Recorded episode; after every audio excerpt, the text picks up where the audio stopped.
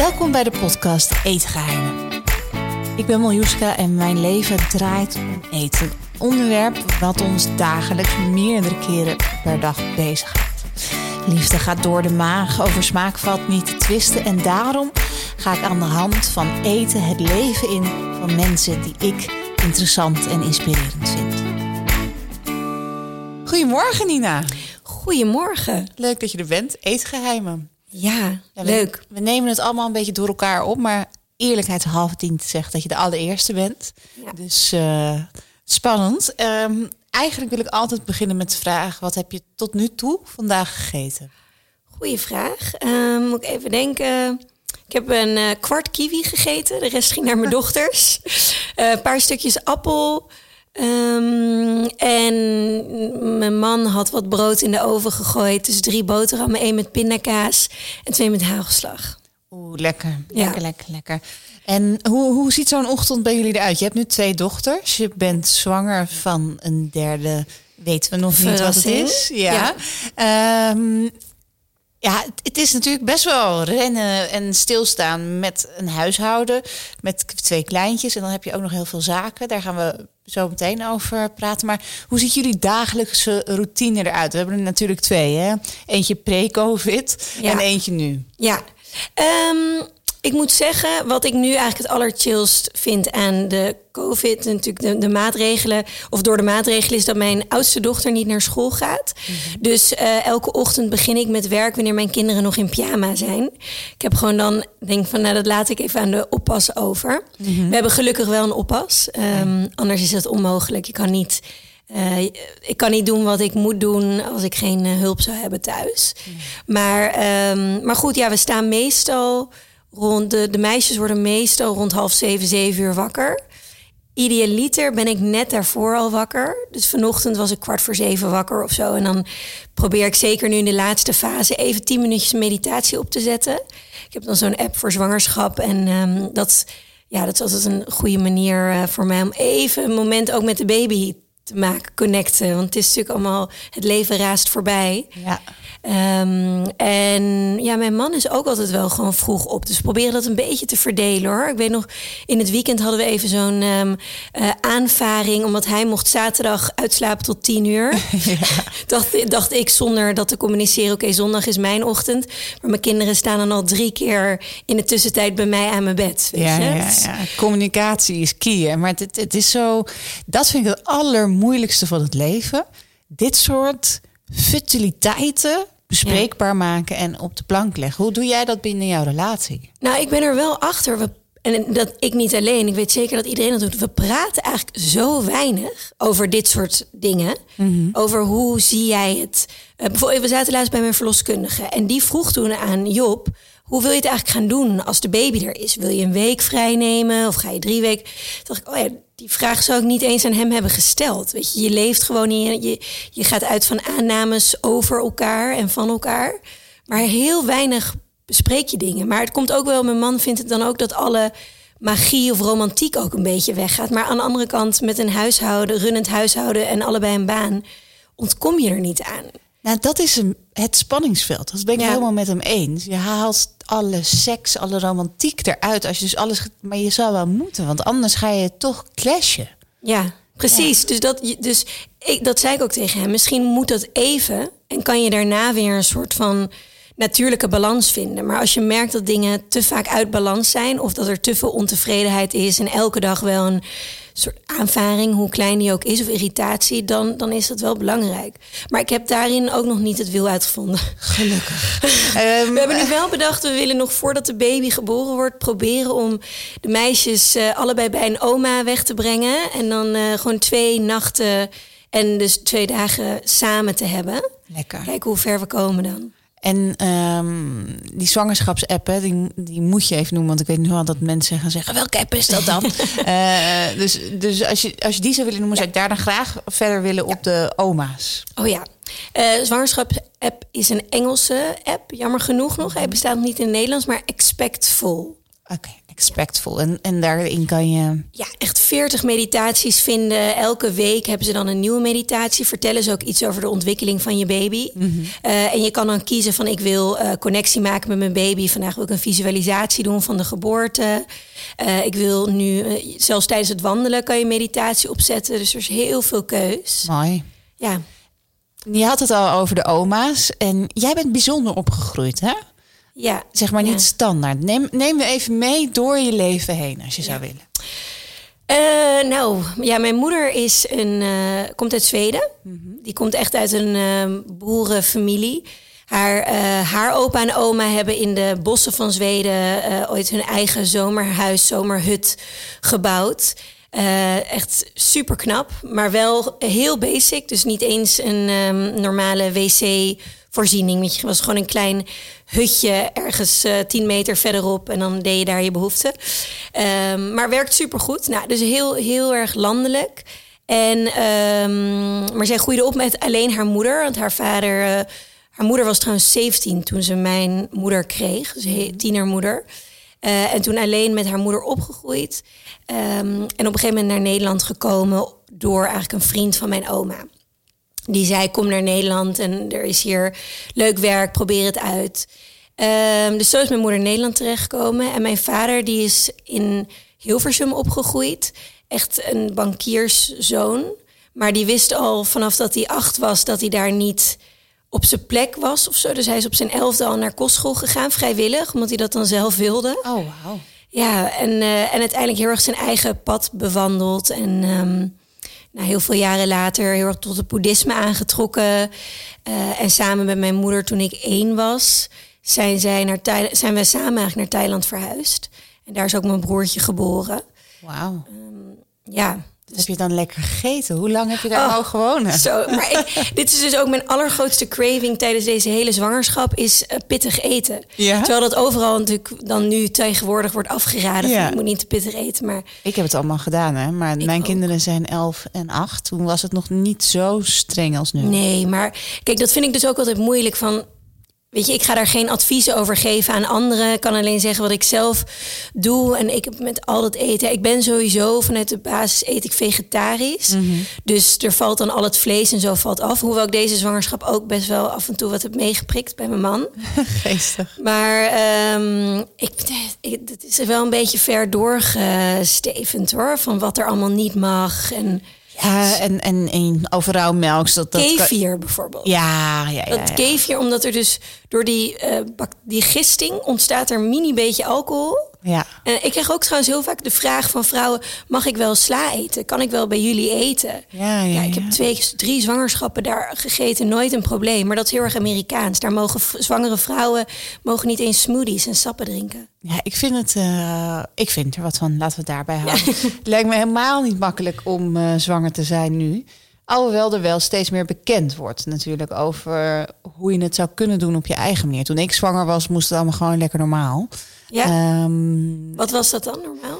Nou ja, je ging gewoon naar je, naar je, naar je afspraken. En dan was al een, uh, een zwangerschapsyoga was al zweverig, werd ja, gevonden, ja, ja. weet je. Um, dus dat, dat, dat was wel echt... Ik vind het heel mooi om te zien dat ook dat boek wat je hebt geschreven. Mama en, hè? Spreekt dat ja, goed mama, uit? Mama en. Mama en. Ja, mama en. Ah, het werkwoord. Ja. Het is eigenlijk mothering in het Engels. Maar ik vond moederen...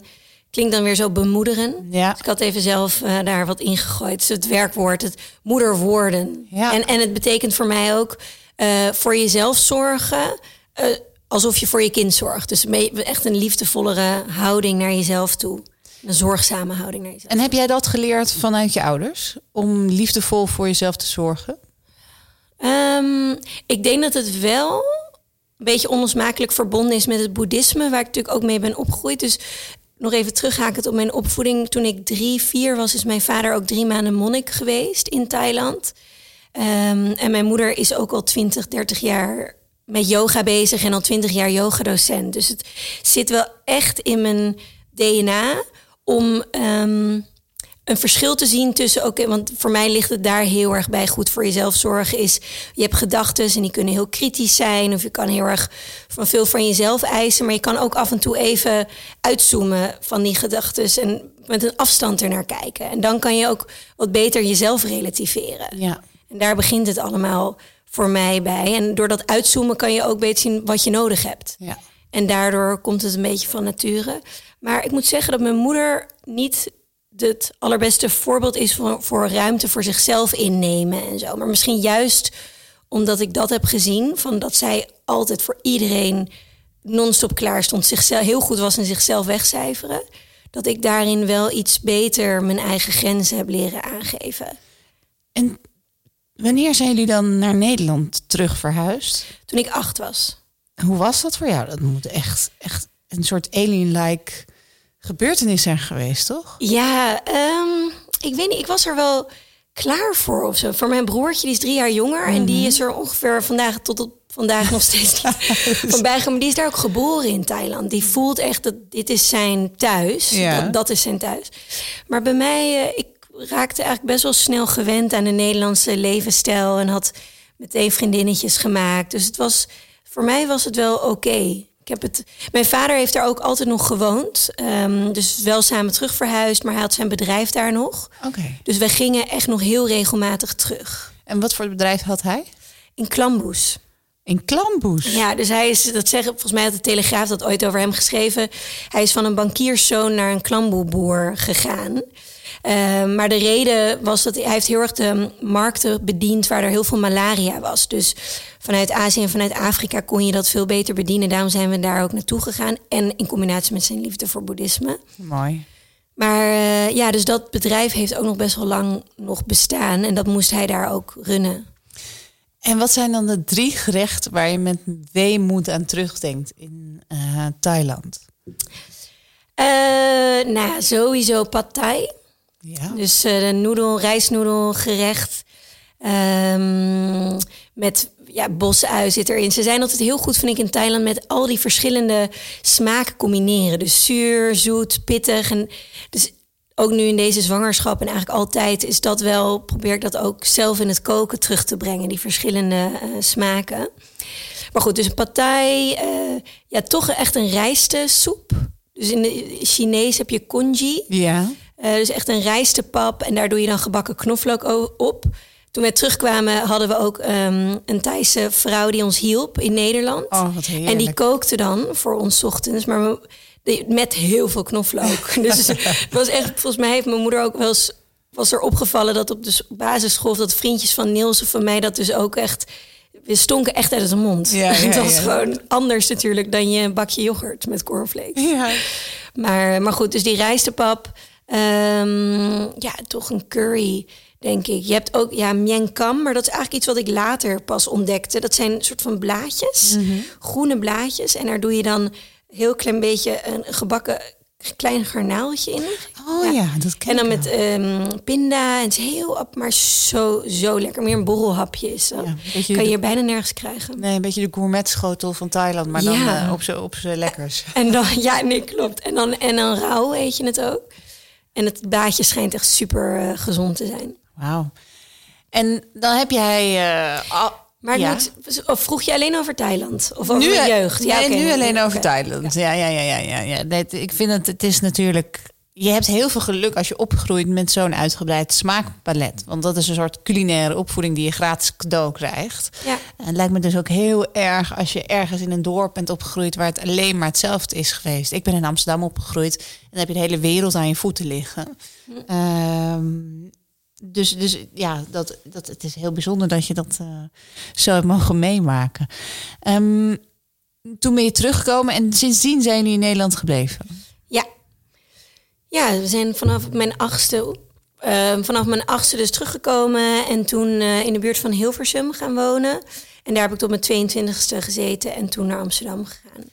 En iedereen heeft zo'n gerecht. En ik hoop onze kinderen later ook. Dat als je aan je moeder denkt, dat je dan denkt... oh, ik ga naar mijn moeder toe. En dat was dan vroeger als je brak was. Uh, na een avondje stappen of uh, tijdens je studietijd. Uh, en dan hoopte je dat dat op tafel zou staan. Wat, wat oh, is ja. dat voor jou? Ja, dat is um, tortellini... Tortellini. Tortellini.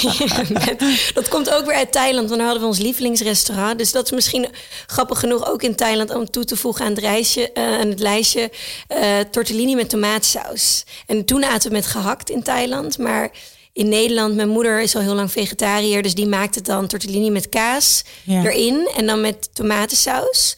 En die tomatensaus maakt ze dan met weet je, heel, ook weer heel veel knoflook in olie smoren, ook heel veel olie en dan dus tomaat uit blik, gewoon super simpel eigenlijk. En dan gewoon met kaas eroverheen. Ik krijg nu alweer trek. um, Dat is nog vroeg. Ja. Hey, en als je um, als je kijkt naar naar jouw jeugd, hè, ben je dan vegetarisch opgegroeid, opgevoed? Of heb je dat later pas zelf ingevoerd? Ja, later pas ingevoerd. Dus mijn moeder, um, die is... die was. Ik kan me nog echt herinneren dat we altijd aan de keukentafel zaten en zij had gekookt. En ze had voor ons gewoon vaak kip of uh, vis. We aten niet abnormaal veel dierlijke producten, maar er zat wel altijd iets van kip of vlees bij. En zij kookte altijd voor zichzelf apart of maakte iets los nog vegetarisch. Of zij at gewoon niet de kip. Mm. Dus, uh, maar ze heeft nooit één woord daarover tegen ons gezegd van dat we dat uh, kunnen proberen of wat dan ook. Dus dat was eigenlijk ook niet eens aan de orde. Dus en waar, waarom heeft ze die route gekozen? Um, ja, ik denk een combinatie van factoren. Op een gegeven moment uh, werd mijn vader ziek en die kreeg prostaatkanker. Mm-hmm. In, uh, dus we waren, we zijn in vierennegentig terug verhuisd naar Nederland en in zesennegentig ongeveer kwamen ze erachter dat hij prostaatkanker had. En het was toen al helemaal uitgezaaid. Dus zaten, eigenlijk liep hij er waarschijnlijk al een aantal jaar mee. En toen zeiden ze vanuit het ziekenhuis dat ze nog maar uh, twee jaar maximaal aan hem gaven. Omdat ze hem dan nog wel konden behandelen en chemo konden geven. Maar dat was de max. Mm-hmm. En toen is hij eigenlijk met mijn moeder wel bijzonder ook een hele reis gaan maken rond de wereld. Van Amerika tot Polen. En allerlei congressen gaan bijwonen om te kijken, oké, okay, wat kunnen we nou nog meer doen? We hebben deze medische kant die we kunnen bewandelen. Maar uh, ik was toen elf en mijn broertje acht. Dus ja, je wil dan alles in ieder geval proberen te doen om, om het te rekken. En toen kwamen ze al vrij snel op het Moormandieet. Mm-hmm. Dus dat is niet nu Ralf Moorman, die nu, nu volgens mij allerlei boeken heeft geschreven, maar het Moormandieet. En de basis daarin is voornamelijk wel vegetarisch, maar alles zelf maken. Uh, en heel erg uh, volkoren producten, heel veel groenten, fruit. Eigenlijk voornamelijk groenten als basis. En uh, um, noten, zaden, bonen. En dat is mijn moeder toen echt helemaal... Die werkte niet, dus die heeft dat ook volledig... Die was toen wel bezig toevallig met een studie al, vanuit interesse. Uh, volgens mij was het orthomoleculaire natuurvoedingsdeskundige. Uh, maar die heeft ze niet afgemaakt uiteindelijk... maar is dus echt helemaal gaan dedicaten op het gezond koken voor mijn vader. En dat in combinatie met allerlei Chinese pillen. En hij had een pillenbakje met iets van vijftig pillen erin die hij elke dag nam. Uh, met ook nog af en toe bestraling heeft hij uiteindelijk nog elf jaar geleefd. Wauw. Dus het zal ook geluk zijn, weet je, je weet nooit welke factoren een rol hebben gespeeld. Maar wat we wel weten is, hij had die twee jaar en door zijn leefstijl om te gooien, waaruit voeding de allerbelangrijkste verandering was, uh, heeft hij wel nog zo lang kunnen leven. Of heeft hij zo lang geleefd? Is dat voor jou dus ook het keerpunt geweest? Dat je anders bent gaan eten? Of is dat... Nee, nog niet. Want ik was eenentwintig toen hij overleed. Mm-hmm. Uh, en het, toen viel, was het kwartje ook nog niet echt gevallen. Weet je, het was gewoon... Wij kregen toen wel ook... Aller, ik vond het toen heel goor, maar het was ook zo'n bakbeest van een juicer. Ik bedoel, juicers bestonden toen nog helemaal niet. Weet je, ja, begin jaren negentig. Dus mijn moeder had een enorme juicer, die we trouwens nog steeds hebben. Supergoeie kwaliteit. Uh, en daar maakte ze dan pure groentesapjes in. Weet je. Dus nu is het allemaal met appel en veel zoeter. Maar het is gewoon pure wortelsap, pure bietensap, pure bleekselderij. En dan mochten wij... Ja, kregen wij ook een glaasje. Maar ik weet nog, ik kan me dat echt nog herinneren... dat ik dan zo mijn neus dicht hield, weet je... om dan ja, een ja, glaasje ja. op te drinken. Maar goed, dus ik denk wel... we hadden ook nooit cola in huis. Geen, uh, we dronken wel veel melk, maar geen frisdrank in huis. Wel altijd snoep ook, maar het was wel...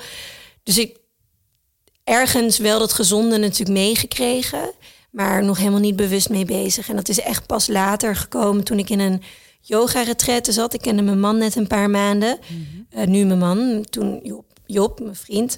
En toen zijn we naar een yoga-retraite gegaan die vrij pittig was. Dus echt hardcore, uh, twee weken echt wel die hard yoga. Vier 's ochtends opstaan, heel saai eten, cleansing, cleansings doen. Je dacht, van, als we dit overleven dan... Nou, ik dacht wel, van, waar zijn we, wat hebben we gedaan? Ja, we kennen elkaar net. Het is echt niet sexy om elkaar zo te zien. Nee, vooral toen we die cleanse moesten doen. Dan ga je dus heel veel water drinken en dan ga je dus naar de wc totdat het helemaal schoon is. Mm-hmm. En ook kotsen. Dus, dus het was echt totaal niet charmant. Maar ja, we zijn nog steeds bij elkaar. Dus dat was wel een goede basis. Ja. Maar toen uh, daar aten we vegetarisch. En na die cleanse zeiden ze, het is goed, het hoeft natuurlijk niet... maar als je wil, om die cleanse door te zetten... nog drie weken geen dierlijke producten te eten. Ofwel, volgens mij, ei en zo, maar geen uh, vlees, vis. En kip en kaas en melk. En uh, toen dacht ik, nou, ik probeer het gewoon. En ik voelde me daar toen zo goed bij. Ik was toen dus drieëntwintig. Uh, dat ik dacht, nou, ik heb het gewoon niet nodig. En zo is voor mij eigenlijk pas die keuze toen gemaakt van... ik ga vegetarisch eten. Jeetje, wat geestig. Dus je hebt je hele jeugd al die kennis bij de hand gehad. Echt letterlijk ja. onder je dak. Ja. En dan, dan op een gegeven moment ga je zelf op uh, je drieëntwintig zoiets uitproberen. En dan valt het kwartje. Heb je toen wel wat eraan gehad? De kennis die jouw moeder in huis had, die je altijd... toch op de achtergrond heb gezien. Ja, ik weet zeker. Het is wel grappig, want de generatie onder ons nu... of de jongere generatie, zo anders. Hè? Zoveel bewuster bezig met voeding... en de impact ervan op het milieu.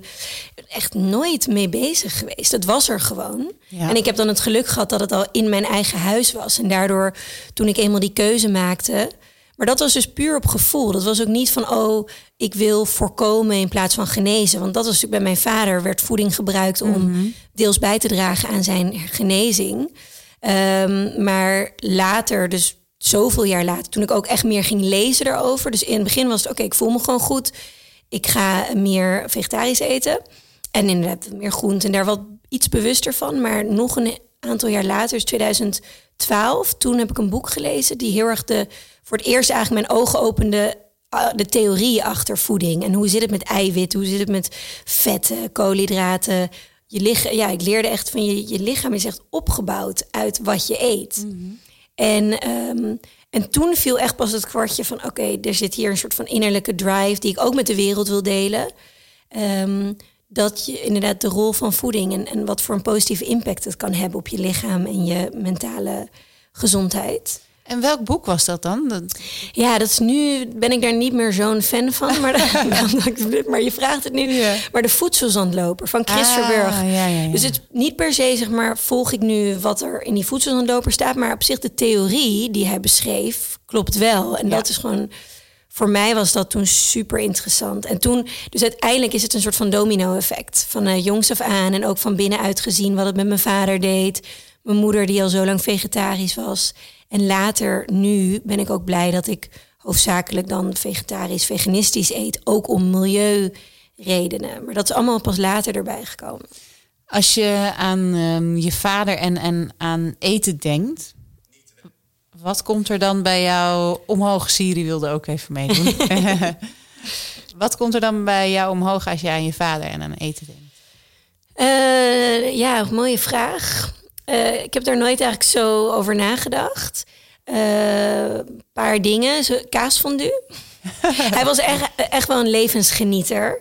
Dus uh, ik vond het ook wel daarom extra bewonderingswaardig... dat hij zo zijn leefstijl heeft omgegooid. Want dat is ook wel echt dedication. Hij was echt toegewijd om mm-hmm. dit volledig te omarmen. Maar, uh, maar goed, we aten wel nog uh, af en toe. Hij, hij, is, hij kwam heel vaak in Zwitserland toen hij jong was. Dus daar heeft hij ons ook mee naartoe genomen. En daar aten we dan kaasfondue. Maar ook uh, fondue bourguignon. Ja. Vleesfondue. Ja, ja, ja, ja, ja. Dus dat, dat ook. Um, maar ook toen hij in Thailand woonde en wij kwamen dan bij hem op bezoek. Want op, er zijn ook fases geweest dat hij daar wel weer vast ging wonen. Ook omdat mijn ouders een soort van semi uit elkaar gingen. Mm-hmm. En toen, altijd als we daar dan aankwamen na een lange vlucht, mijn broertje en ik... dan stond er inderdaad zo'n rijstsoepje voor ons klaar... of zo'n noedelsoep.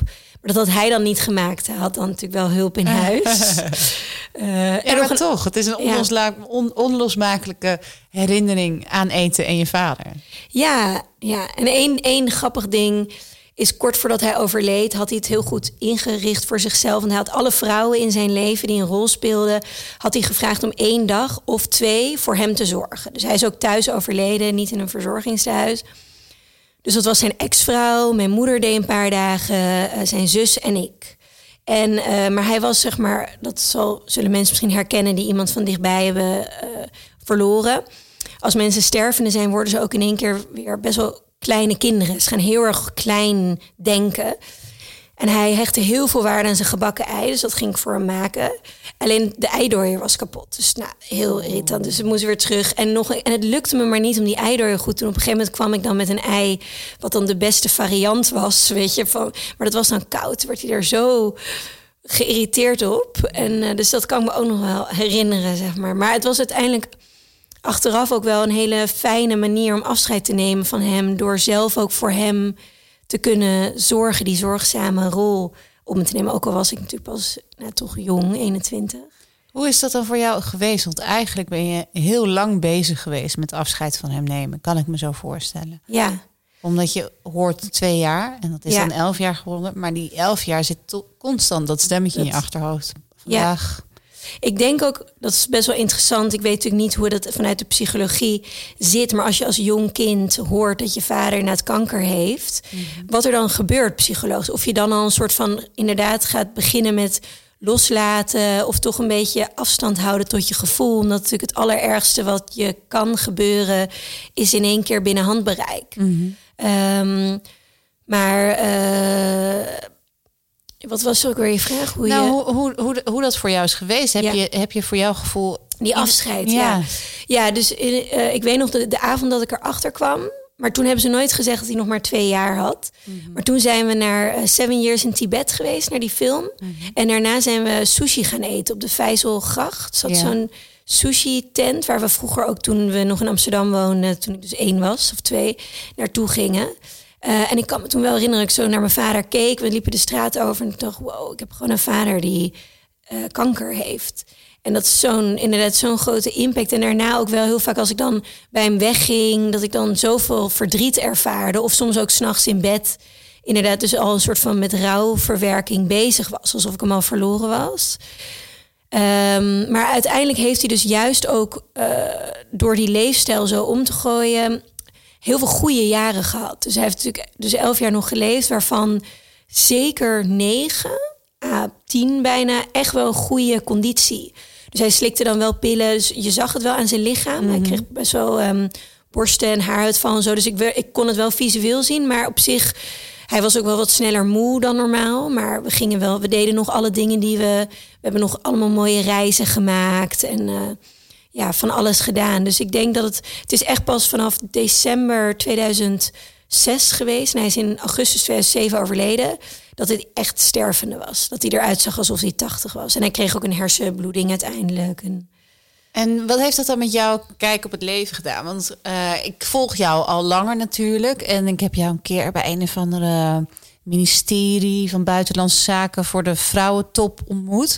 En uh, je bent ontzettend ondernemend. Je hebt een hele duidelijke mening. En dat, dat snap Net ik zoals jij. Je bent, ja, nee, maar je bent wel lekker gegrond door je ouders. Ja. Weet je, die, die levenskijk en, en filosofie, dat komt niet zomaar ergens vandaan. En de maatschappij waarin dat le- wij leven... Um, dat schuurt dan nog wel eens. Hoe vaak ik wel niet mannen heb horen zeggen... nou, dan heb je die weer met zo'n uh, feministische mm-hmm. mening. Ja. Terwijl, het is eigenlijk niet feministisch. Het gaat gewoon uit van gelijkwaardigheid. Um, maar heeft het jou, als je daar nu over nadenkt... heeft jou dat gevormd op een andere manier... waardoor je, en dan vooral naar de positieve dingen te kijken... waardoor je deze levenskracht hebt gevonden... Mm. Nou, ik denk wel dat het een rol speelt dat je gewoon weet van je kan doodgaan. Gewoon, en dat zo letterlijk van dichtbij heb meegemaakt. Mijn vader was drieënvijftig volgens mij toen hij overleed. Ja, drieënvijftig. Um, dat ik oké, het is niet dat ik er dagelijks heel bewust mee bezig ben van oh morgen, vandaag is de laatste dag, pluk de dag, uh, kan de laatste dag zijn. Maar wel dat je gewoon, ik denk dat het wel onbewust een soort van motor en drive geeft om alles te doen, om voor me heel veel te doen en continu bezig te zijn. We hadden het er net voor ja. het gesprek begon. Mijn man vraagt het ook heel vaak aan me: van is het niet gewoon Is nou niet een keer ja, klaar? Van, ja, is kan je niet genoeg? Gewoon, hij verheugt zich nu ook zo op mijn verlof. Ja. Eindelijk even relaxed. Maar je bent gewoon zo gedreven en gepassioneerd of bevlogen eigenlijk in wat je doet. Uh, maar soms probeer ik inderdaad wel een beetje kritisch naar mezelf te kijken van waar komt dat vandaan? Of dat, het, ja. Je, ja, dat ik ook een beetje moet bewaken om niet te ver door te schieten. Van wat ben, wat ben ik eigenlijk aan het doen? En inderdaad, dient het me nog? Of moet dit nu? Of kan ja. het ook later? Ja, ik vind dat moeilijk. Ik vind het mooi dat je dat zo omschrijft. Want ik, ik, ik, heb, nou ja, ik heb een ander soort uh, terminale moeder, om het zo maar even te noemen. Mm. Um, um, en die, die dreiging van de dood, die jaagt je wel. Ja. Je, je wil gewoon gaan voordat het ja. te laat is. En ik heb dat nooit als iets negatiefs gezien. Maar ja, dankjewel. Het kwartje valt nu ook ja. bij mij. En eten jouw mm. kinderen nu wel vegetarisch? Oh, mijn kinderen die zijn dus echt een ramp met eten. Ja? Ja, ik denk dat het door mij komt. Doordat, doordat ze voelen, want kinderen voelen natuurlijk alles. Hè? Ja. Dat ze voelen, dit is heel belangrijk voor mama. Uh, anders dan mijn moeder, maar je weet het niet, hè? Maar mijn moeder zegt dat ik heel makkelijk was met eten. Maar ondertussen vertelde ze wel een verhaal dat ze dan in elke hoek van het huis eten had verstopt. Omdat dat dan de manier was waarop ik at. Weet je, ah. niet meer niet aan tafel. Dus soms vertekent je beeld ook jaren later. Denk je, oh, mijn kind was zo makkelijk. Maar de, de dagelijkse struggle vergeet je dan. Maar vooral met mijn oudste heb ik wel wat fouten gemaakt. Dat ik gewoon veel te veel op dat eten zat. En veel te angstig was als ze er broccoli niet op had. Dat ze dan niet genoeg Uh, voedingsstoffen binnenkreeg. Ik ben ook eh, een hele korte fase in mijn leven dat ik daar te obsessief mee bezig ben geweest. Rond mijn studententijd te weinig ben gaan eten. Was, ik denk maar een half jaar of zo. Maar dat je echt denkt van, oh ja, dit is nu geen gezonde relatie meer met eten. Mm. Misschien een soort reactie op stress ook toen, na het overlijden van mijn vader. Maar goed, dus nu met mijn eigen kinderen, met mijn tweede ben ik al wel veel relaxter. Of probeer ik het in ieder geval niet te laten merken dat ik het belangrijk vind. Mm. Um, maar we eten thuis hoofdzakelijk wel vegetarisch. Maar ook bijvoorbeeld als mijn oudste, die ging dan naar de peuterspeelzaal en daar kregen ze brood en dan was er ook vlees. En dan vroeg de, de peuterspeelzaaljuf van, mag ze dat eten? Dus ik, als ze er naar vraagt, mag ze het eten. Mm. Ook als ze bij vrienden is uh, die wel vlees eten, dan mag ze altijd proeven. Dus ik probeer daarin ook helemaal geen restricties op te leggen. En dat is ook hoe ik erin sta. Dus ook met mijn Uh, oudste, toen ze bij mijn schoonmoeder ging logeren, kwamen dan in het begin foto's voorbij dat ze echt zulke bakken ijs kregen. En, zo, en ik dacht, oh. En in het begin met, met, met haar dacht ik nog van, oh, zo lang mogelijk geen suiker. Dit en dan. En bij die tweede heb je dat dan al lang losgelaten. Yeah. Die at al ijsjes toen ze niet eens het woord kon zeggen. Maar um, en toen dacht ik ook, op een gegeven moment dacht ik, ja, ik kan me daar heel erg druk om gaan maken, maar het slaat eigenlijk nergens op. Het gaat gewoon om de basis bij ons thuis.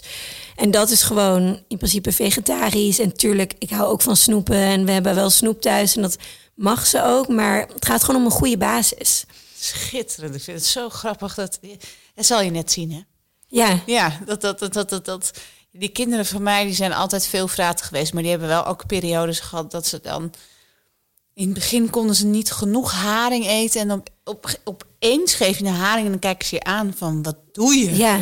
Ja, als je dingen te veel gaat geven, dan is het altijd je lievelingseten geweest. En dan moet, moeten ze het niet meer. Nee, heel goed. Maar het is, uh, ja, het is wel interessant ook. Het is ook voor jezelf weer zo'n leerschool. Van, ja, hoe je omgaat met voeding en met jezelf en met dingen die jij wil. En dat je dat dan niet kan opdringen aan je kinderen. Maar ik moet wel zeggen, ik denk dat ze wel veel, als je naar, naar een gemiddeld gezin in Nederland kijkt, natuurlijk wel echt gezond eten. Dus mijn standaard ligt natuurlijk wel hoog. Ik verwacht veel van ze. Ja.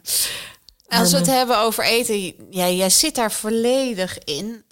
Um, je bent Sla begonnen. Ik weet nog dat dat, dat dat, volgens mij was dat op de Westerstraat, hè? Begon eerst. Uh, de Centuurbaan. De Westerstraat was de tweede. Ah, en uh, dat ik dat zag, ik dacht, jezus, wat slim.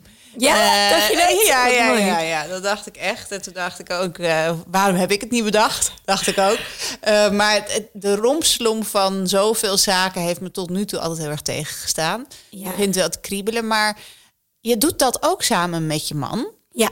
Hoe is uh, Sla ontstaan? Waar is het begonnen? Hoe heb je in godesnaam de guts gehad om zo'n project te aan te gaan? Ja, ja dan, nou, dat begon dus. En ik mag het van mijn man niet meer noemen, omdat we het nu niet meer uh, aanhouden. Maar dat begon dus op een reis uh, door Myanmar. Um, en we lazen het boek De Voedselzandloper.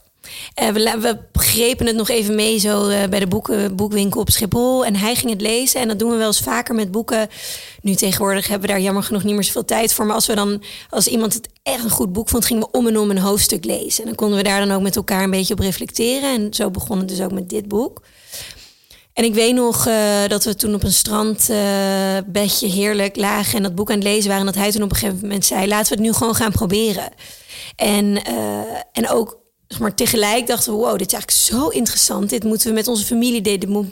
De moeder van Job weten. Uh, kijk, bij mij was het iets minder relevant. Maar het was vooral voor hem eigenlijk een eye-opener. Maar doordat hij er zo bevlogen door raakte, eigenlijk werd er bij mij ook, ging er eigenlijk ook een deurtje open die ik heel lang niet had opengedaan.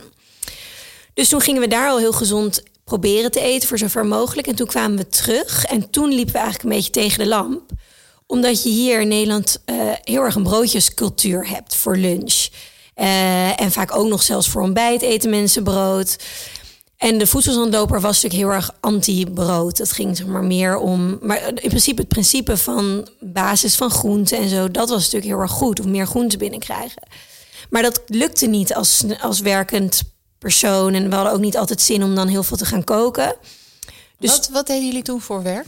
Ik had een eigen bedrijf al, uh, een creatief agentschap. Dus ik koppelde eigenlijk kunstenaars en creatievelingen aan uh, commerciële merken en culturele instellingen. Pub heette dat. Uh, maar hij werkte, um, hij had altijd zijn eigen bedrijf gehad. Had het mede open air ook opgezet. Mm-hmm. Dus hij was ook D J. Maar hij werkte nu als uh, taxateur bij een vastgoedkantoor. Ah, dat vind ik maar zo dat heeft hij ook, hem. Nee, maar dat heeft hij ook gestudeerd. Zijn vader is, zit ook in het vastgoed. Dus het was maar een soort van... Maar elke dag in pak naar werk, hij werd helemaal gek. Dus hij was al op zoek naar iets wat hij dan weer kon gaan doen voor zichzelf. En toen was het van, nou, moeten we dit dan niet doen? En nou, mooi altijd hoe die dingen gaan. Maar ik had in tweeduizend vier een reis, een studentenreis met mijn studiegroepje gedaan naar New York. En daar voor het eerst in aanraking gekomen met een saladebar. Maar... Het was gewoon volgens mij zelfs een, een, alleen een bar in een supermarkt. En eigenlijk meer een soort McDonald's gevoel dan dat het echt een soort van healthy vibe had. Maar daar kon je wel ook je ingrediënten kiezen. En op het einde werd het geschud in een plastic bak. En dan kon je dat meenemen. Dus toen was het, moeten we dan niet zoiets beginnen? En toen hadden we nog het idee, we moeten een supermarkt starten. Waar ook veel meer bewustwording en kennis wordt overgedragen. Toen had je ook al een markt. En het werd ook allemaal een beetje filmvattend. En we hadden in die supermarkt zou dan een saladebar komen. En toen hebben we eigenlijk alleen op een gegeven moment besloten, we gaan die saladebar doen. En gaandeweg in de ontwikkelfase hebben we heel vaak tegen elkaar gezegd, misschien is Nederland er wel helemaal niet klaar voor, want het is er bijna niet. Er was wel juice and salad had je al, en urban salad. Dus mm-hmm. er waren wel al saladebarren. Maar nog niet, ja, dus zoveel veranderd. Dit was in tweeduizend dertien. Ja. Afgelopen zeven jaar is niet normaal hoeveel er op... De, op foodgebied is veranderd in het aanbod ook. Ja, het is ongelooflijk. Het is ook wel een beetje... Um, ik, ik zeg altijd, ik ben voor de massa qua koken. En ik merk dat binnen eten... Eten is al niche. Maar daar zijn allemaal weer verschillende bubbels in. Dus als jij heel erg in jouw health bubbel zit... of in je vegan bubbel... of in je juist fuck YOLO, ik eet alles wat ik wil bubbel... daarin... Uh, leef je je eigen wereldje. Maar je ziet wel dat de grote merken nu ook beginnen te denken... oh, wacht eventjes. Ja. Dit is toch wel heel interessant. En dan weet je, er wordt geld op gemaakt. Als, ja. als Unilever hoog gaat investeren op vegan producten... dan ja. weet je, oh, het is nu echt gewoon heerdenstee. Ja, gister, gisteren liep ik in de Albert Heijn... en toen uh, zag ik ook ineens een uh, vegan kaas huismerk weet je, van de Albert Heijn. Dacht ik, oké, okay, ja, dan is dit wel... Ik bedoel, alsnog zijn het, is het natuurlijk een heel klein uh, gedeelte in het schap. Maar uh, dat, dat, dat merkten we ook. Dus hoe meer we in het onderwerp doken... want iedereen natuurlijk voeding kan heel ingewikkeld zijn... en tegelijk kan het ook weer, hoef je het ook niet moeilijker te maken dan dat het is. Maar we merkten ook hoe meer we in de materie doken... hoe meer er wel ook een rode draad wel te herkennen is... in wat is nou gezond. En tuurlijk komt er af en toe een onderzoek... wat dan weer iets tegenspreekt. Maar in principe zou je wel kunnen zeggen... er is wel gewoon een... basis waar we nu steeds meer bewustwording van krijgen... wat gezond eten is en ook vooral wat de impact is van, van eten. Ja. Op onze gezondheid. En toen zijn jullie met die eerste locatie begonnen. Hoe ging ja. dat? Dat is echt namelijk wel een mokersteen, zoals mijn oma dat zou zeggen. Dat je, dat je, je gaat zo'n huurcontract aan voor zo'n pand, doodeng. Ja. Daar kwam dus de achtergrond van Job goed en mooi van te pas. Want hij had dus wel ervaring in een goed, goede deal sluiten. Weten wat een beetje een goede locatie is. Centuurbaan was toen ook totaal anders dan wat het nu is. Dat is nu echt een ader. Er zitten zoveel leuke tentjes. En dat was toen alleen ja, Rialto en Servatipark Park hadden was benchmark. Ja. Maar voor de rest was er niks. Uh, maar goed, het was, het was mooi. Want het was ook twee verdiepingen. Uh, open, licht. En we zeiden tegen elkaar als we een locatie hebben, dan gaat Job zijn baan opzeggen. Want dan wordt het echt serieus. En we hadden het geluk dat hij, hij had echt een paar procent aandelen in dat festival. Maar die aandelen had hij verkocht. Dus we hadden wel een soort klein startkapitaal. En ik heb wat vanuit mijn eigen uh, erfenis, die ik dan vanuit het overlijden van mijn vader heb gekregen, ook ingelegd. Um, maar ik denk dat we allebei nooit echt in um, falen hebben gedacht. Dus dat is, moet ook denk ik een beetje in je persoonlijkheid liggen hoor. Maar ik heb nooit een angst gehad. Wel gedachten van, oh, is Nederland er wel klaar voor? Uh, wat als het niet aanslaat? Maar het was een beetje bijzaak. We waren eigenlijk zo bezig met iets waar wij totaal in geloofden. En wat we ook zo graag dan wilden overbrengen aan anderen. Mooi. Dat dat de boventoon uh, voerde of zo. Hoe je dat ook zegt. Maar ik kan me wel heel erg herinneren. We waren de, het plafond aan het verven. Richting zeg maar de opening. We hebben daar alles ook zelf gedaan in die winkel. Ja, dat is even een oh ja, motor. motor. Ja, ja, ja. Maar, uh, en toen uh, hoorden we zo'n beetje geroezemoes bij de uh, brievenbus. De deur. En toen had iemand, een buur, want we hadden wel de ramen dichtgeplakt. Want we wilden dat het dan een beetje een verrassing bleef. Het had een, een buurvrouw of iemand daar uit de buurt had een handgeschreven briefje door de brievenbus gedaan. Waarop stond van, wanneer gaan jullie nou open? Ik kan echt niet wachten. Wat leuk! En dat was toen, dat was toen echt een soort van, oh, volgens mij gaat dit helemaal goed komen. En toen gingen we inderdaad open en toen stonden dus de rijen tot aan het Servatipark van twintig meter uh, die kant op.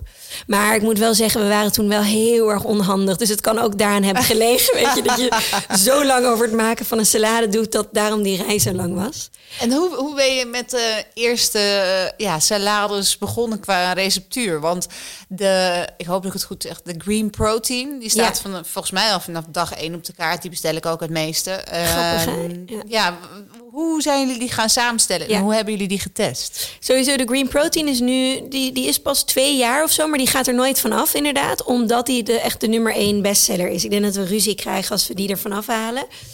Maar het begon met mijn tante. Dus de zus van mijn moeder. Ja. Job en ik wisten, we zijn geen chef. Uh, we, hebben, we zijn ondernemers. Dus we moeten iemand erbij halen die wel die ervaring heeft. Dus de zus van mijn moeder, daar schil ik maar vier jaar mee. Dus eigenlijk een soort oudere zus voor mij ook. Die hebben toen gevraagd, die had, heeft ook koksopleiding gedaan, heeft haar hele leven in horeca gewerkt. Dus die had bakken aan ervaring. En zij heeft toen samen natuurlijk wel met ons, maar die recepturen gemaakt. En dat kookten we dan ook op de Centuurbaan allemaal. Uh, en dat was ook een salade met worstjes. Uh, het was uh, volgens mij mozzarella salade. Dus best, maar ook wel een paar opvallende. Ook wel een keer hebben we iets met gehaktballen gedaan in enorme bakken. Waren het ook echt enorme bakken.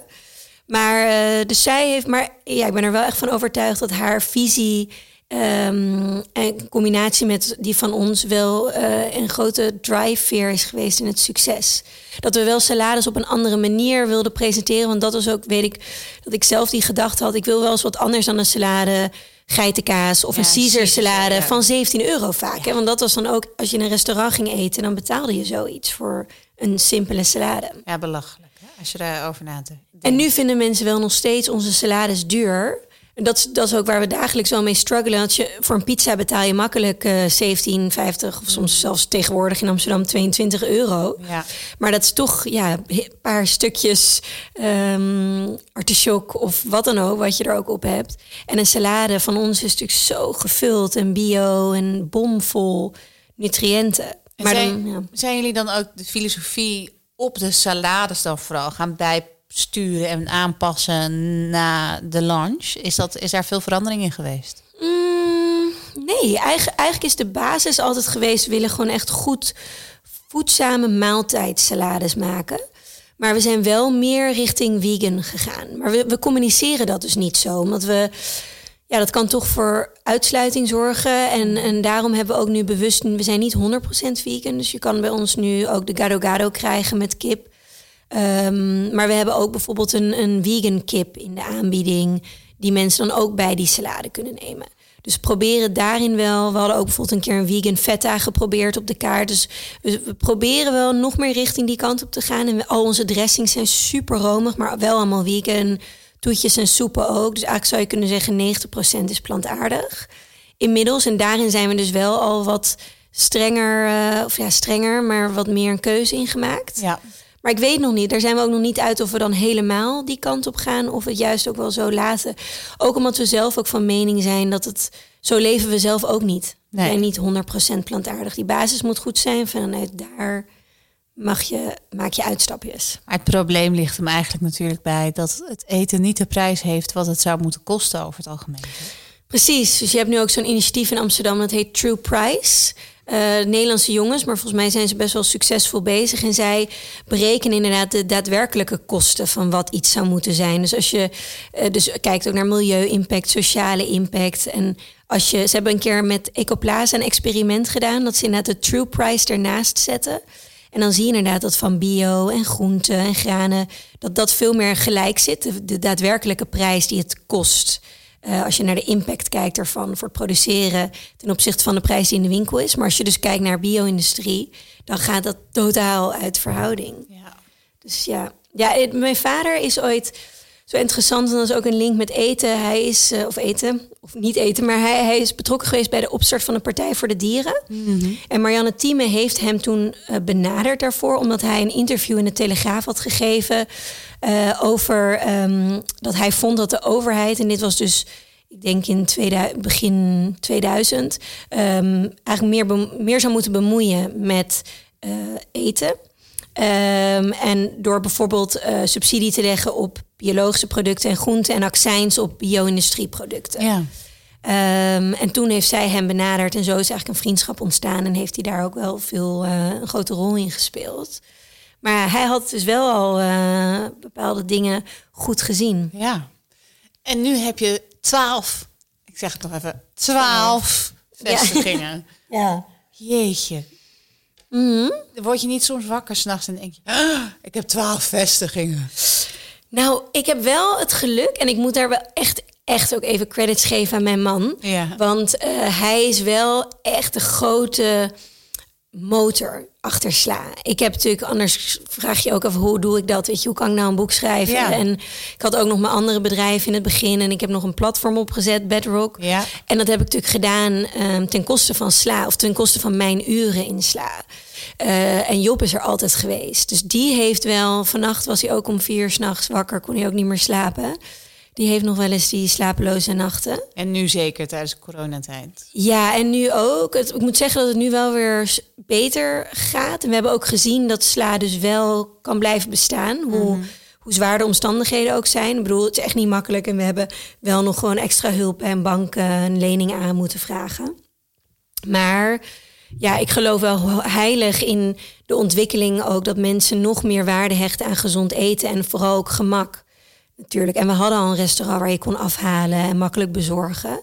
Dus ik geloof wel heilig in de toekomst ervan. Maar doordat ik dus altijd een beetje erbuiten heb kunnen staan, wat ook weer goed is geweest voor het mm-hmm. bedrijf, want daardoor heb je toch een andere visie erop dan wanneer je er middenin zit. Um, ja, heb, en, en zo, ik heb wel echt een rotsvast vertrouwen ook in, in Job.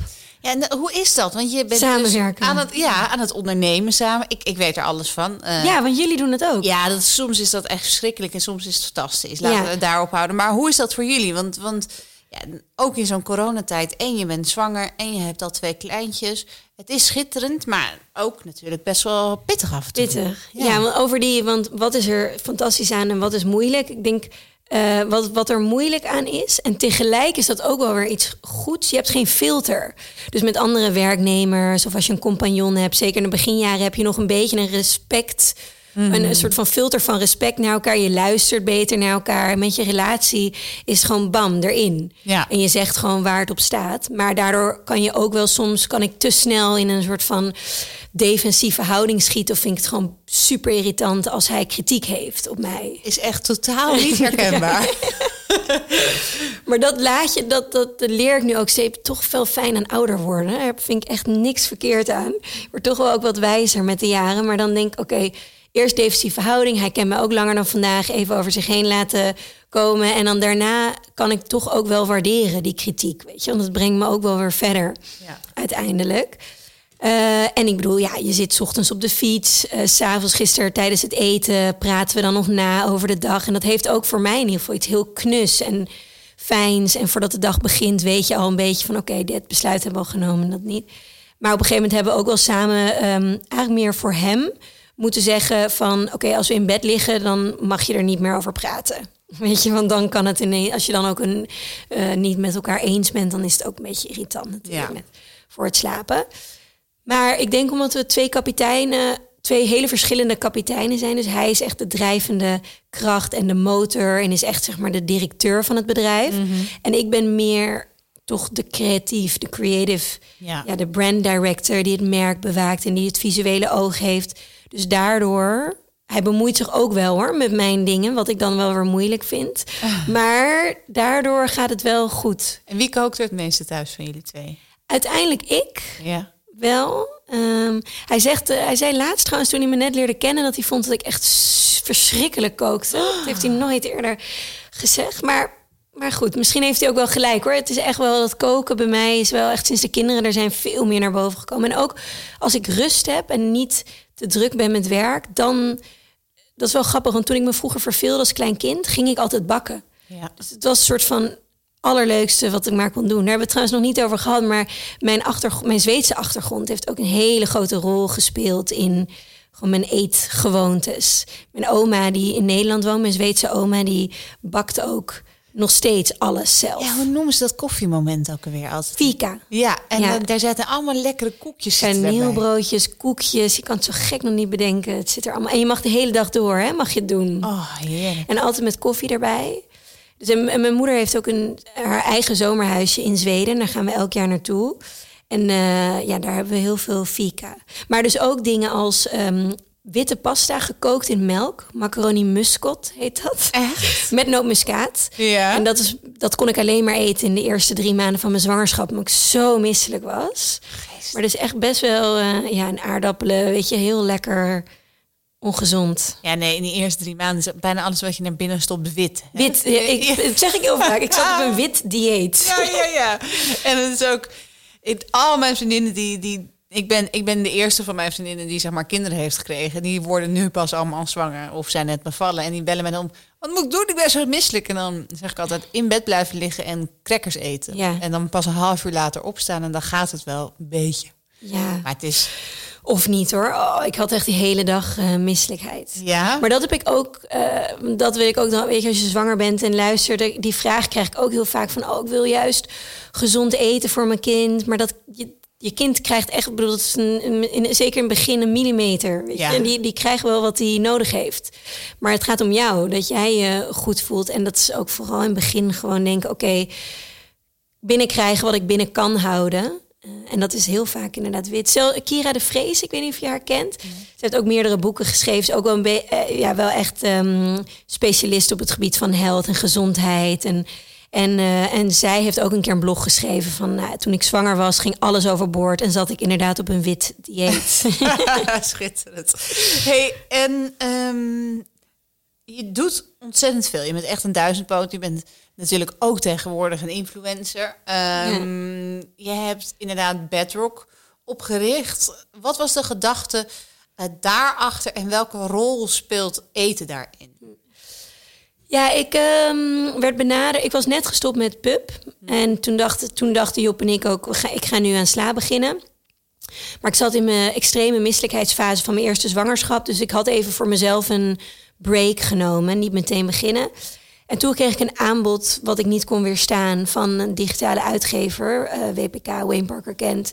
Uh, dat zij een health magazine wilden starten. Eigenlijk meer een soort van fit magazine, dus op sport en voeding. Uh, en ze zochten daar een redacteur voor. En de financiering was al rond. En ik, ja, er, ze wilden video's maken en content maken. En ik heb journalistiek gestudeerd. Uh, en ik wilde ooit documentairemaakster worden. Ik heb ook wel eens wat dingen gepresenteerd vroeger tijdens mijn studententijd... Dus het was een soort van, oh wauw, alles komt hier samen. Ik moet deze kans grijpen. En Sla loopt niet weg. En dit kan ik nu dan de komende tijd gewoon gaan proberen. En toen uh, wist ik al wel vrij snel, ik wil een platform neerzetten wat een beetje tussen de correspondent zit en meer het hap-snap uh, consumeren van content. En dan allemaal op eigenlijk gezondheid in de breedste zin van het woord. Dus van milieugezondheid tot onze eigen lichamelijke gezondheid. En, uh, en daar hoort voeding natuurlijk als een van de belangrijkste pijlers bij. Dus toen ben ik dat gaan opzetten. Ook omdat ik zelf, ja, het beetje de meningen zijn daarover verdeeld. Maar ik zie mezelf niet als commercieel. Mm-hmm. Uh, dus ik vond het wel interessant om dan met wel een hele commerciële uitgever te werken. En kijken of dat dan goed samen kon gaan. Of ik daarmee dan ook een massa kan bereiken. En dat was twee jaar superleuk om te doen. Um, maar uiteindelijk won toch het commerciële van het platform. En moesten we meer, meer, meer gaan produceren. En dat was gewoon niet voor mij uh, weggelegd. En toen ben ik uh, daar. Toen hebben we gewoon uh, even goede vrienden. Zijn we uit elkaar gegaan. Uh, en toen was ik weer zwanger. Dus toen heb ik ook weer even niks gedaan. Ik snap niet hoe vrouwen dat kunnen. Met die extreme misselijkheid werken. Ik snap sowieso niet hoe vrouwen het kunnen. Dat, dat, dat, dat is voor mij uh, ontzettende stok tussen de deur. Om nog een keer aan kinderen te beginnen. Omdat ik ben gewoon twee jaar... tweeënhalf jaar out of office. Ja? Ik word gewoon één grote hormonenbal. ik, had, ik, werd, ik werd zwanger van mijn zoon en um, ik zat toen, ik was helemaal fit. Ik had een sixpack, alles erop en aan, helemaal afgetraind. En de macro's en de micro's hield ik helemaal bij. En ik zat in de auto en ik hoorde Christina Aguilera met het liedje Beautiful. Het begon te huilen. Hard te janken. Toen dacht ik, nou, wat is dit? En toen dacht ik, ik moet nu een half witbrood hebben en kaas. En dat had ik echt, nou, echt al zo lang niet gegeten, over eetstoornissen gesproken. Ja. En toen ben ik op straat gaan zitten en ben ik dat gaan doen. En toen dacht ik, oh, wacht eens even. Maar twee weken geleden ben ik natuurlijk gestopt met de pil. En toen heb ik een test gedaan op het toilet van onderweg naar morgen, omdat oh. ik daar was. En toen, oh nee, alleen ook. Ja, ja, ja, ja, ja. En, uh, en toen... Toen heb ik zo om me heen gekeken. Toen dacht ik, ja, dit wil ik toch helemaal niet. Toen ben ik eigenlijk acuut gestopt met werken. Ze zeiden oh, wow. wel tegen mij, ja, we kunnen het wel in het script schrijven.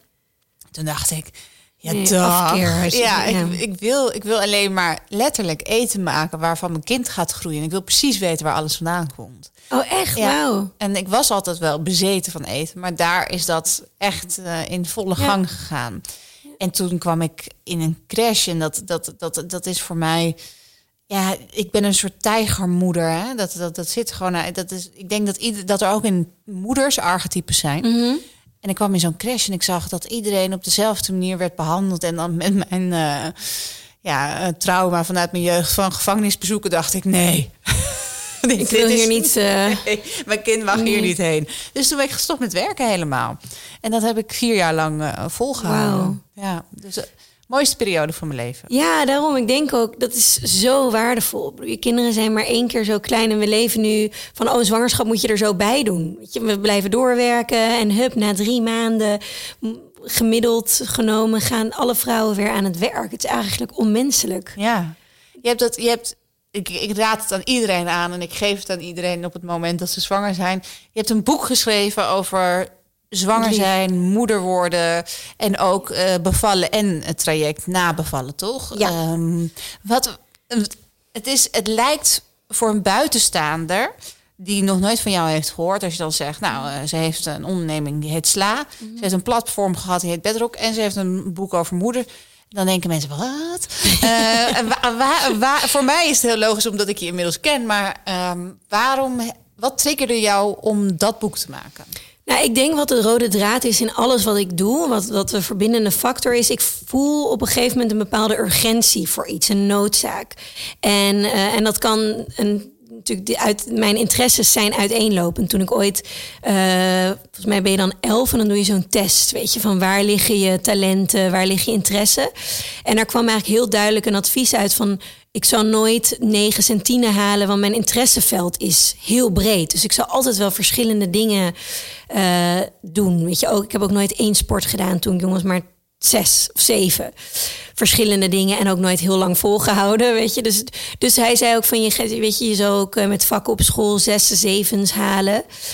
Um, dus, dus mijn interessegebied is breed. Maar wat ik dus uiteindelijk doe, komt voort uit een urgentie of een noodzaak, uh, een gemis. Dus met Sla was dat toen van, nou, we missen een gezonde plek waar we zelf kunnen afhalen en iets kunnen eten anders dan brood. En met Bedrock was er ook, ik geloof dat bewustwording een sleutel is tot gedragsverandering. Of dat is gewoon zo. Dus daar kwam echt vanuit, ik wil mensen gaan voorlichten en inlichten over verschillende onderwerpen. Omdat ik dat zelf ook nog mis, een betrouwbaar platform daarin. En Mama en ontstond in mijn, het idee voor Mama en ontstond in mijn eerste zwangerschap. Toen ik eigenlijk of hele spirituele boeken, want ik had, dat zou je misschien herkennen, maar heel erg behoefte aan informatie, drang. Alles door, gelezen. Ah, toch? Alles, alles gelezen. Je wil gewoon, alles is natuurlijk nieuw. Dus enorme behoefte aan informatie, maar waar haal je informatie vandaan? En toen was er een heel mooi boek van Deepak Chopra, De Magische Negen Maanden, of zo heet het. Maar best wel spiritueel. En dan had je Buskruid met Muisjes. Ja. En niks ertussenin. En niks waar de vrouw centraal stelt. Ja, De Magische Negen Maanden wat meer. Maar niks waar echt waar het om jou als moeder worden. Of de, de vrouw die moeder wordt draait. En zo ontstond eigenlijk het idee om het dan zelf maar te doen. En, um, en zo is het zich verder gaan ontwikkelen. En dat was natuurlijk... Nu is dat vijf jaar geleden dat het idee ontstond. Dus het is ook niet over één nacht ijs gegaan. En pas in mijn tweede zwangerschap, toen kwam van oké, okay, ik wil ook dus die spirituele wereld met de wetenschappelijke wereld met elkaar verbinden in één boek. En ook het inzichtelijke met het praktische. En daar op dat snijvlak gaan zitten. Maar allemaal dus met die vrouw centraal. En ja, en er is echt in het, al het onderzoek wat ik heb gedaan echt een wereld voor me opengegaan. Met name inderdaad in... de manier waarop we anno tweeduizend eenentwintig inmiddels uh, naar bevallen aankijken.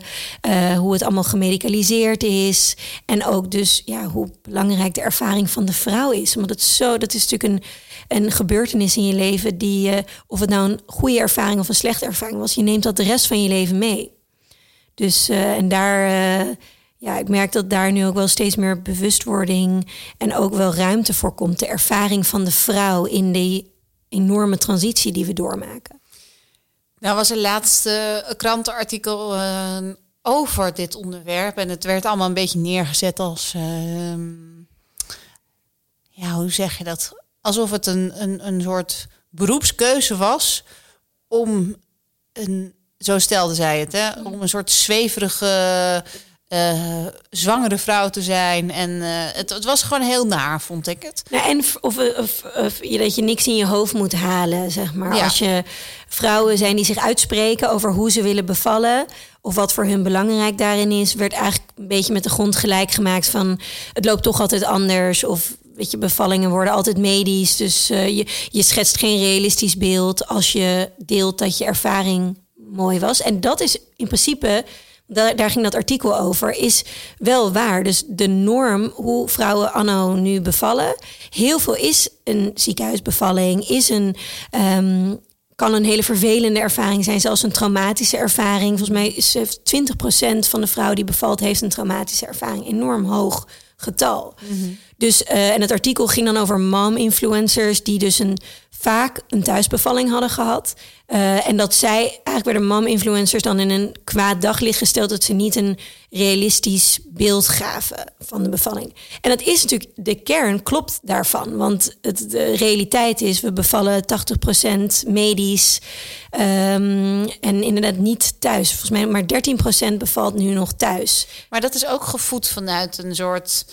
ja, um, als ik zo vrij mag zijn om dat zo te benoemen... een soort, soort angstpolitiek. Weet je, honderd procent. Ga maar naar het ziekenhuis, dan weet je dat het altijd goed komt.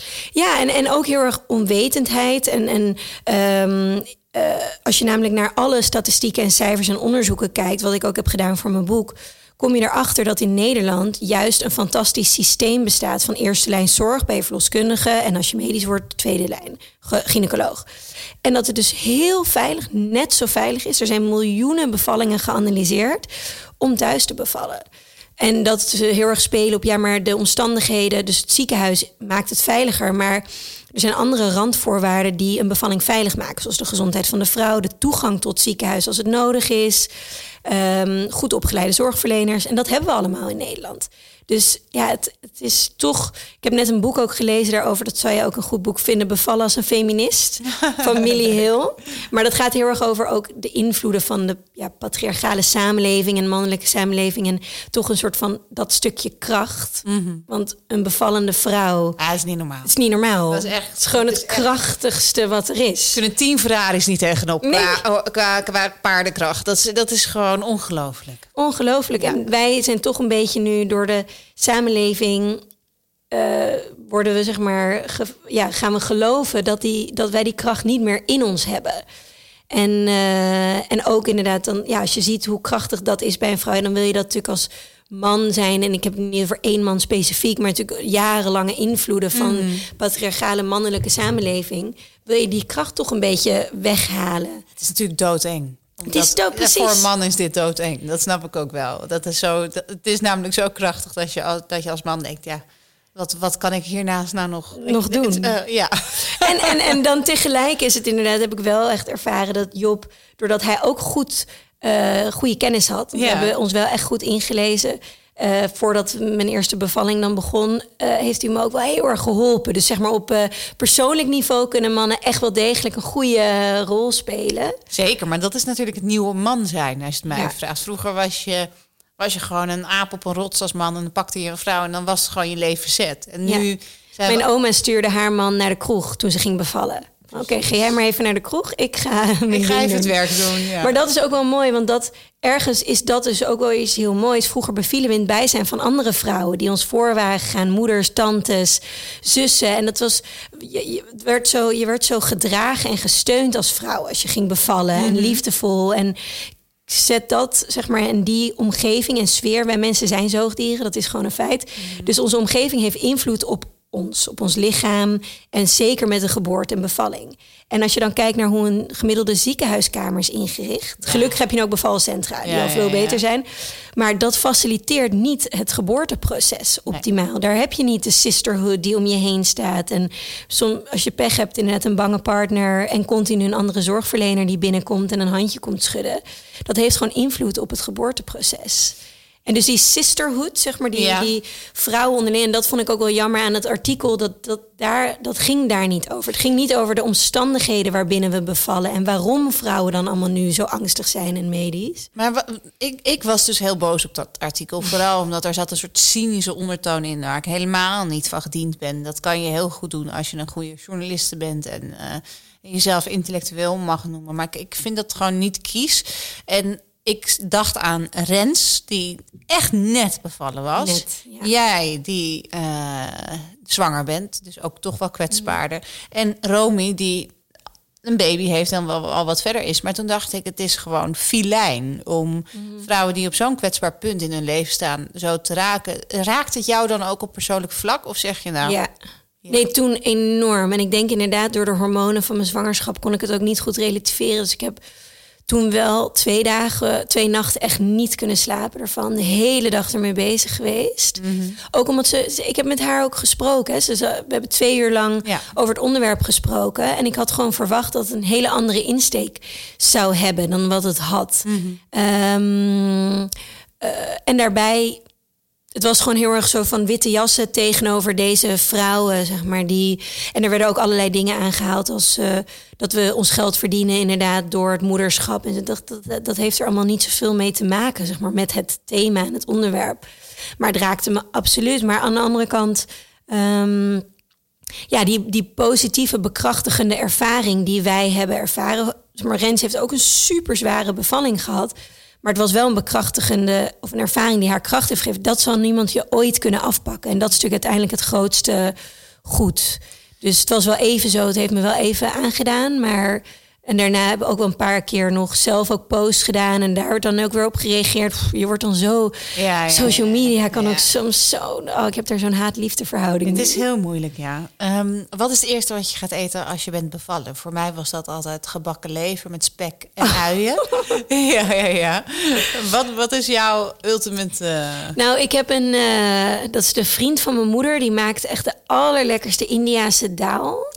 Maar goed, dat kan ik nu ook al eten. Ja, dus dus ja, maar ja. Ik ben dus door mijn boek ook onderzoek gaan doen naar welk eten... Uh, um, hoe zeg je dat, ondersteunt je herstel optimaal. En dat is vooral heel veel soepen, warme dingen. Ook wel vanuit de Chinese medicijn, geneeskunde bone broth. Maar dat heb ik dan niet gedaan. Maar kippenbouillon, uh, runderbouillon, dat schijnt ook goed te zijn uh, voor je opbouwend weer. Maar uh, nee, ik weet wel, na mijn twee bevallingen... het eerste wat ik at was een kaneelbroodje van mijn oma. Meteen, zeg maar echt vijf minuten na de bevalling. Ik dacht dat ik oud ging, want ik verloor ook best wel wat bloed. Dus ik ja. moest even zo'n suikerbom uh, hebben. En een dadel en zo. Maar um, nee, dus ik denk die curry's, weet je, dat soort dingen. Maar goed, dat eet ik nu ook. Dus het is niet... En ik moet zeggen, sushi heb ik ook in deze zwangerschap. Als het vers is, heb ik ook af en toe gegeten. Laat, laat, laat de moederpolitie het maar niet horen. Nee. Um, Do not try this at home. nee, nee, iedereen op eigen risico. Ja. Ze is hier niet verantwoordelijk voor. Als je kijkt... Maar dat, ja. ik heb wel een podcast opgenomen met een voedingsdeskundige... Ja. die echt helemaal ook op zwangerschap zit. En die zei, ik zou het niet adviseren van je moet vis eten... maar als het super vers is, dan zitten daar natuurlijk die super goede omega's in. Ja. Alleen het probleem is, je weet tegenwoordig niet hoe vers iets is... En nee, ja, behalve als je bij de afslag, afslag precies, gaat staan ongeveer. Maar dat is, dat, ja, dat is niet iedereen gegeven. Maar en het is ook allemaal, al die adviezen, voedingsadviezen... zijn op basis van een soms heel klein risico. Weet je? Dus het, soms ook het stress wat je ervan krijgt... is vaak een beetje erger ja, ja. dan de kans dat er iets in zit. Maar nogmaals, daar moet je net... Ik heb heel veel vriendinnen die dan zo'n app hebben... en dan alles wat ze gaan eten gooien ze in die app... van mag ik dit wel of niet ah. eten? Lijkt me heel stressvol.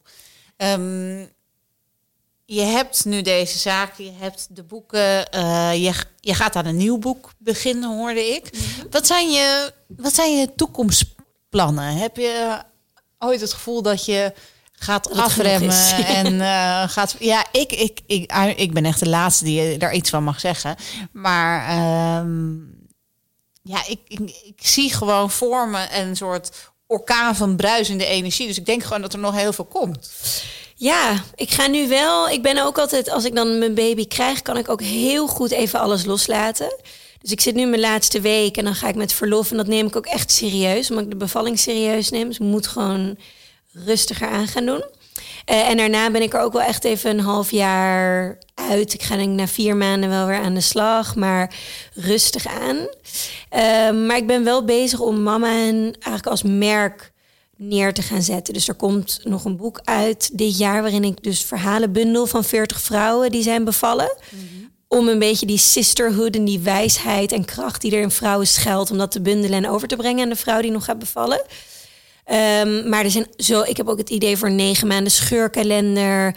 Uh, echt één hele goede zwangerschapsjeans die elke vrouw nodig heeft. Dus we zijn ben meer aan het kijken hoe we dat eigenlijk als een lifestyle brand kunnen gaan uitbouwen. En ook een platform ja, waar je toch wat meer artikelen met diepgang kan vinden. Uh, en, en wat meer wetenschappelijk onderbouwde artikelen ook. Het lijkt me zo lekker als je zwanger bent en dan gewoon op zo'n website komt en dan alles kan klikken en... Weet je, we zitten toch in een cultuur waar je ontzorgd wil worden. En dan gewoon, ja. oké, okay, die wil ik hebben, dat wil ik hebben. Kijk, nu ben ik gewoon helemaal check voor de kwaliteit. Ja. In plaats van dat je al oh, die adresjes verschillende dingen. Ja, en dan wel focus op de essentials. Weet je, dus ja, ja, proberen ja. te kijken, wat heb je nou echt minimaal nodig? Maar ook inderdaad, wat kan je allemaal voor je herstel in huis halen? Ja. Dus ook wel rondom de vrouw uh, zit het natuurlijk weer. Uh, dus dat. En vanuit Sla hebben we nu ook wel echt eindelijk... iemand aangenomen die een beetje de, de boel gaat runnen. Zodat Job ook weer meer aan zijn bedrijf kan werken in plaats van voor. Alleen ja, maar. Ja, ja. Um, maar we willen daarin ook, we hebben wel echt groeiplannen. Maar ik ben er nog niet uit hoe ik mijn tijd ga indelen. Want drie kinderen. Ik wil ook een aanwezige moeder zijn. Dus ik heb eigenlijk de afgelopen tijd... Uh, je kan ook aanwezig zijn als je werkt hoor. Het gaat volgens mij ook echt om kwaliteit. Mm. Maar toch, dus ik, ik ga... Um, meestal werk ik drie dagen. Ook maar drieënhalve dag. Um, dus ik heb hem natuurlijk maar beperkt tijd. Ja. Dus ik zal... Het moet, maar het heeft nu toch geen zin om daarover na te denken. Ik ga dat allemaal wel weer oppakken. Na de bevalling. Na We de... eindigen altijd met uh, de sandwich. Uh, oh ja. Dat is heel snel kiezen tussen wat je wil. Dus ik oh ja. lees het voor, dan moet je snel kiezen. Okay. Zout of zoet? Zoet. Ei of tofu? Tofu. Ja? Ja. Is dat goed te krijgen in Nederland? Of maak je het zelf? Nee, ik maak het niet zelf. Wel leuk zou dat zijn. Misschien in mijn verlof. Oké. Okay. Maar tofu, ja, nee, toch Thaise roots. Ja. Ja. Frituur of wok? Wok.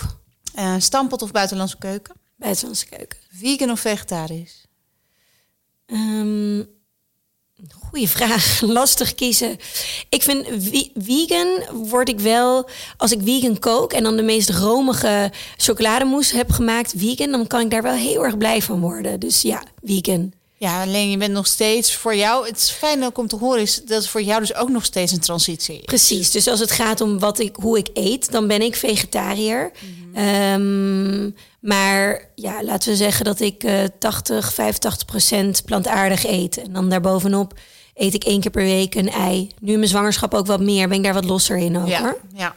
Maar uh, qua koken vind ik het wel het leukste. Vegan. Ja. Ja. Er zijn zoveel goede kookboeken tegenwoordig. En verbaas ik over hoe je dan van cashew, gewelde cashewnoten... echt wel een hele lekkere bechamelsaus kan maken voor je lasagne. Ja. Ik vind ja. dat wel dat verrassende... Ja, soms verrassend. Vind, ja, ik vind zo'n bechamelsaus een goed voorbeeld. Maar soms vind ik uh, vegan kaas... Ja, dat vind ik gewoon eigenlijk dat je, niet, dat je dan gewoon kaas moet laten liggen. Want het gaat nooit worden wat kaas is. Ja, maar ik vind bijvoorbeeld de filet américain. Mm. Maar misschien is die trouwens vegetarisch. Van de vegetarische slager. Ja. Die vind ik zo lekker. Ja, nee, die is goed inderdaad. Dus sommige dingen zijn wel goed. En ik weet Watson en Watson. Ja. Die hebben uh, een, veg- een vegan kaasplankje. En dan... Dat is ook, ik bedoel, het is natuurlijk altijd anders dan een Frans kaasplankje. Mm. Maar dat komt wel in de buurt. Maar inderdaad, je hebt zo'n Vio Life vegan kaas bij de Albert Heijn. Uh. Die mijn dochters dus lekkerder vinden dan gewone kaas. Uh. Ik kan er niks aan doen, maar dat snap ik helemaal. Nee, oké. Okay. Koud of warm eten? Warm. Cake of taart? Taart. Uh, welke taart dan? Van mijn oma, slagroomtaart met aardbei ertussen en zo'n ja cake... Helemaal is zo'n Zweedse, heerlijke, goddelijke. Met, het liefst nog met frambozen uit de tuin uh, geplukt. Smoothie of salade? Oeh. Nu in mijn zwangerschap smoothie. Ja. Ik heb uh, alle drie de zwangerschappen niet heel erg um, zin en craving voor uh, salades. Wel gewoon een ijsberg sla met een simpele vinaigrette. Ja. Omdat dat zure en dat knapperige... Maar het moet niet te ingewikkeld worden. uh, pizza of pasta? Pasta, zeker. Thuis of uit eten? Thuis. Ja. Ja. Um, alcohol of uh, zonder alcohol? Ja, ik bedoel, ik, zou, ik, ik vind af en toe alcohol kan ik wel van genieten... maar ik ben echt geen uh, grote drinker. En wat drink je dan het liefst? Ik denk echt een pinot noir, een gekoelde pinot noir... Weet je, wel een lichte variant. Dat vind ik het allerlekkerst. Ja. Ik, ik, ik, ik hou ook niet per se van uh, alcohol. Maar en, en soms kan het eten zo mooi begeleiden. Alleen toch word je er altijd een beetje labiel van. Dat is waar ik niet van hou. Ja, de katers die worden ook steeds erger. Hè? Daarna. Oh, het is zo erg dat dat de waarheid is. Ja. Vroeger hoorde je dat mensen zeggen en dan dacht je... Ja, maar het is gewoon echt zo. Maar het komt ook omdat je geen ruimte meer hebt voor je herstel. Ik bedoel, zonder kinderen kon je gewoon op de bank de hele dag liggen. Werd je ook niet zo geconfronteerd met je brakheid. Ja. En nu om zeven uur 's ochtends staan de engeltjes alweer aan je, als je geluk aan je hebt. Bed. Als je geluk hebt, zeven uur. Ja. Uh, dit is een hele tricky one. Curry of ketchup? Curry. Ja, vanuit Thailand... Ja. Niks kan op tegen zo'n echte goede curry. Ja, nee, maar de curry uit de fles. Oh, oh nee, frikandel, nee. Speciaal. Oh, nee, dat curry. Ik, nee, nee, curry doe ik nooit. Nee, curry eet ik eigenlijk nooit. Nee? Nee, nee dus dan zeker ketchup. Ja, okay. Dan op die uh, macaroni en melk gekookt. Ja. Daar doe je dus nootmuskaat en ketchup op. Wauw, wat een schaamteloze bekentenis. Heerlijk. Pittig of mild? Pittig. Ja. Zeker weten. Ja, nou, ik heb gisteren ook... We hebben nu ingelegde chili bij Sla. Ja. Waar ik me heel erg hard voor heb gemaakt. Maar dan uh, gisteren hoefde ik dat niet eens meer te bestellen. Maar we hebben ook warme dingen bij Sla nu. En dat was dan een, een Afrikaanse pindacurry die je dan kan bestellen. Met chili, ingelegde chili. Maar nu kwam dus echt een driedubbele portie ingelegde chili erbovenop. Dat hoefde ik niet eens meer te vragen. De slaanmaker wist al van Nina wil pittig. Ja, het is... Het is grappig, want nu is dat een groot ding dus onder zwangerschapseten. Terwijl... In Thailand doen ze niet anders. Klopt, ik heb me ook ooit laten vertellen... als je dat gewoon in je zwangerschap eet... ja, ze zeggen dan dat je har- de, de um, hartslag van je kind... een beetje ermee omhoog kan. Maar als je het al gewend bent... Mm. dan kan het niet zoveel kwaad. Sterker nog, zeggen ze zelfs als je borstvoeding geeft... kan je het ook gewoon nog blijven eten... want je kind is er dus aan gewend. Is dat jou gelukt bij twee kinderen? Met borstvoeding? Ja. Ja. Ja, wel heel lang uh, klooien met Ella, weet ik nog. Ja. Dat is echt wel een uitdaging. Dus ik, op een gegeven moment kon ik alleen maar liggend borstvoeding geven. Uh, dat was dan de, de houding waarin het, het makkelijkst ging. Maar ik heb uiteindelijk wel zes maanden gedaan. En bij Bodhi zelfs tien maanden. Wauw. Ja. En nu dus weer zometeen? Ja, nu misschien wel een jaar. Maar we gaan zien hoe, hoe het loopt. Ook ja. met twee kinderen erbij. Maar uh, dat was ook weer zo'n eye-opener met onderzoek. Hoe meer ik las over borstvoeding, hoe meer ik dacht... oké, okay, als, het, als het lukt, uh, dan ga ik wel proberen om dit vol te houden. Mooi. En qua eten, zitten daar nog plannen in de, in de koker... waarvan je denkt, nou, misschien uh, ga ik wel een uh, boek maken... Over? Met recepten voor zwangere vrouwen. Dat kan. Ja, ik heb ook zoveel recepten nog extra gemaakt. Want in, in mijn boek Mama en staan ook heel veel recepten. Ja. Uh, dus dat idee ligt er zeker. Niet, niet op korte termijn, maar wel net een receptenboekje.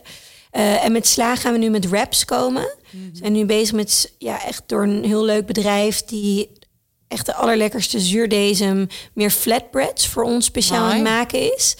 Uh, aan het maken zijn. En daar gaan dan een aantal salades. Die kan je gewoon letterlijk in de wrap stoppen. Misschien nog met een sausje erbij en dan uh, klaar. Ja, lijkt mij heel handig. Dan kan je het ja, toch nog wel eten in de Precies. auto. Precies, en ook goed voor wat meer vulling. En ik vind, 's avonds heb ik ook meer zin in een wrap dan in een salade vaak. Ja. Dus, uh, dus dat gaat er komen. En we zijn ook bezig om te kijken of we... De cateringmarkt is nu natuurlijk helemaal, ligt helemaal op zijn gat. En dat ja. was best wel groot ook bij ons. Dus kijken of we meer maaltijdboxen aan huis kunnen gaan uh, leveren. Met kant-en-klaar maaltijden. Dus daar liggen wel een paar leuke dingen in het verschiet. En misschien toch ook meer een kidsmenu, groter kidsmenu bij Sla. En stel een uh, heel groot tankstationketen zou jou mm. vragen om in het schap een schap in te vullen. Zou mm-hmm. je dat doen? Nou, we hebben het een tijdje bij Ecoplaza gedaan. Dus dat is natuurlijk anders dan een groot tankstation. Maar absoluut. Kijk, onze missie bij Sla is um, dat we gezond eten de nieuwe norm willen maken. Mm. Dus niet de standaard, of eigenlijk de standaardkeuze. Dus niet iedereen hoeft helemaal gezond te eten, maar in ieder geval de basis gezond maken. En daar hoort wel toegankelijkheid bij. Dus als een tankstation dat wil, uh, maar dan zou ik eerder nog misschien wel zo'n kleine bar, simpele bar zien, waar je je salade kan uh, maken. Ja. In, uh, in een tankstation. Ja. Nou. En we hebben ook ooit een idee gehad, maar om in uh, echt een leuk falafelteentje of zo te beginnen. Weet je? Of, nou ja, dat lijkt, dat is natuurlijk, dat is ook makkelijk om dat gezond te houden, toch? Ja, en dan kan je dat ook onder de keten van Sla houden en dan doe je verschillende uitingen. Maar eerst, dat heb ik ook wel geleerd na al die jaren ondernemen. En dat klinkt misschien gek uit mijn mond, maar focus is wel zo belangrijk voor het succes van je bedrijf. Ja. Dus uh, nu is Mama en op mijn pad gekomen. Ah. Maar ik ga wel proberen om het wel hierbij even te houden. Ik wens je een hele mooie bevalling toe. Uh, hopelijk thuis. Ja. En, uh, een, een heerlijke kraamtijd. Ik, uh, ik benijd je. Uh, dat je helemaal met zo'n klein snoekeltje oh, helemaal kan... Een heel klein wurmpje. Ja. Ja. Ik kan het nog niet, nog niet helemaal bevatten, toch hoor. Ook al is het nu de derde keer. Grappig, hè? Dat ja. zo terwijl we dit praten is hij, hij of zij nu ook aan het trappen. Maar het blijft een wonder, hoor. Ja, dat is het ook. Nou, heel erg bedankt voor je tijd. En uh, ik hoop dat we, dat we elkaar nog vaker treffen. En dat je inderdaad de wereld van uh, zwangere vrouwen en jonge moeders uh, blijft ondersteunen en veranderen. Lief, dankjewel voor het mooie gesprek. Dankjewel.